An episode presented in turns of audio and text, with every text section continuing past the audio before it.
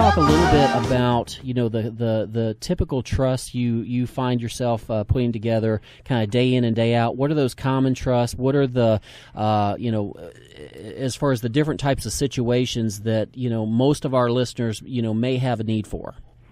Yeah, great question. The what I commonly see, trusts are set up again for purposes of control, and as Doug I think stated, to to contr- kind of control the wealth beyond their time here, and um, so for whatever reason, or there's many reasons why people will set up a trust. One that comes instantly to mind is just for if the person that's going to receive the assets has trouble managing those assets. What are they going to use it for?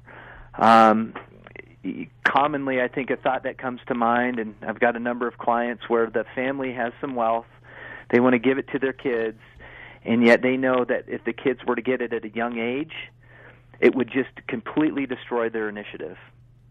And they don't want to do that. And so what they'll do is they'll put it in trust until a certain point in their life where they've reached an age of maturity that they're going to be they feel that they're going to be better able to manage it themselves. For some, they may have family members that they may never get to that point. For example, substance abuse. A number of clients I have where they have heirs who struggle with alcohol and drugs. And really, if they were to get a large sum of wealth in their hands, it would be gone just like that.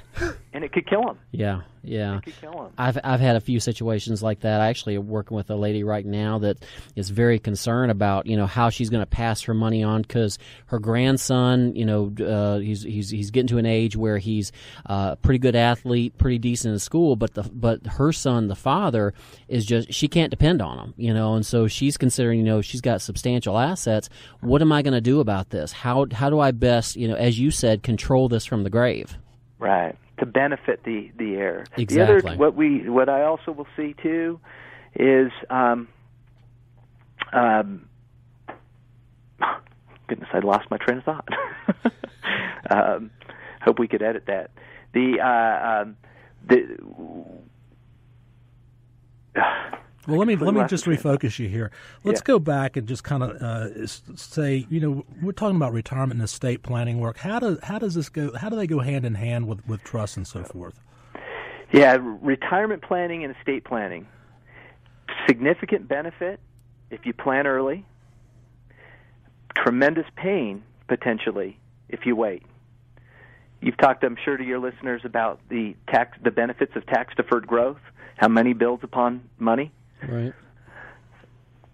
In estate planning, what can happen is, again, if it, we don't get out of here alive, and so when that time comes, none of us knows usually when that time is going to occur.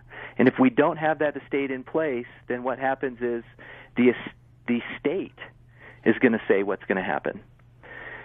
Never forget this story. A number of years ago, lovely couple that had been um, married previously, but had divorced from two other spouses. They came together 40 years ago and lived together, but they never bothered to get married. What happened is all of a sudden the gentleman had had a stroke. A significant stroke, brain dead. And he didn't have his estate together. There was no doubt that this couple loved each other. And yet what was going to happen is it was too late now for him to construct his estate. He had no legal capacity to do it.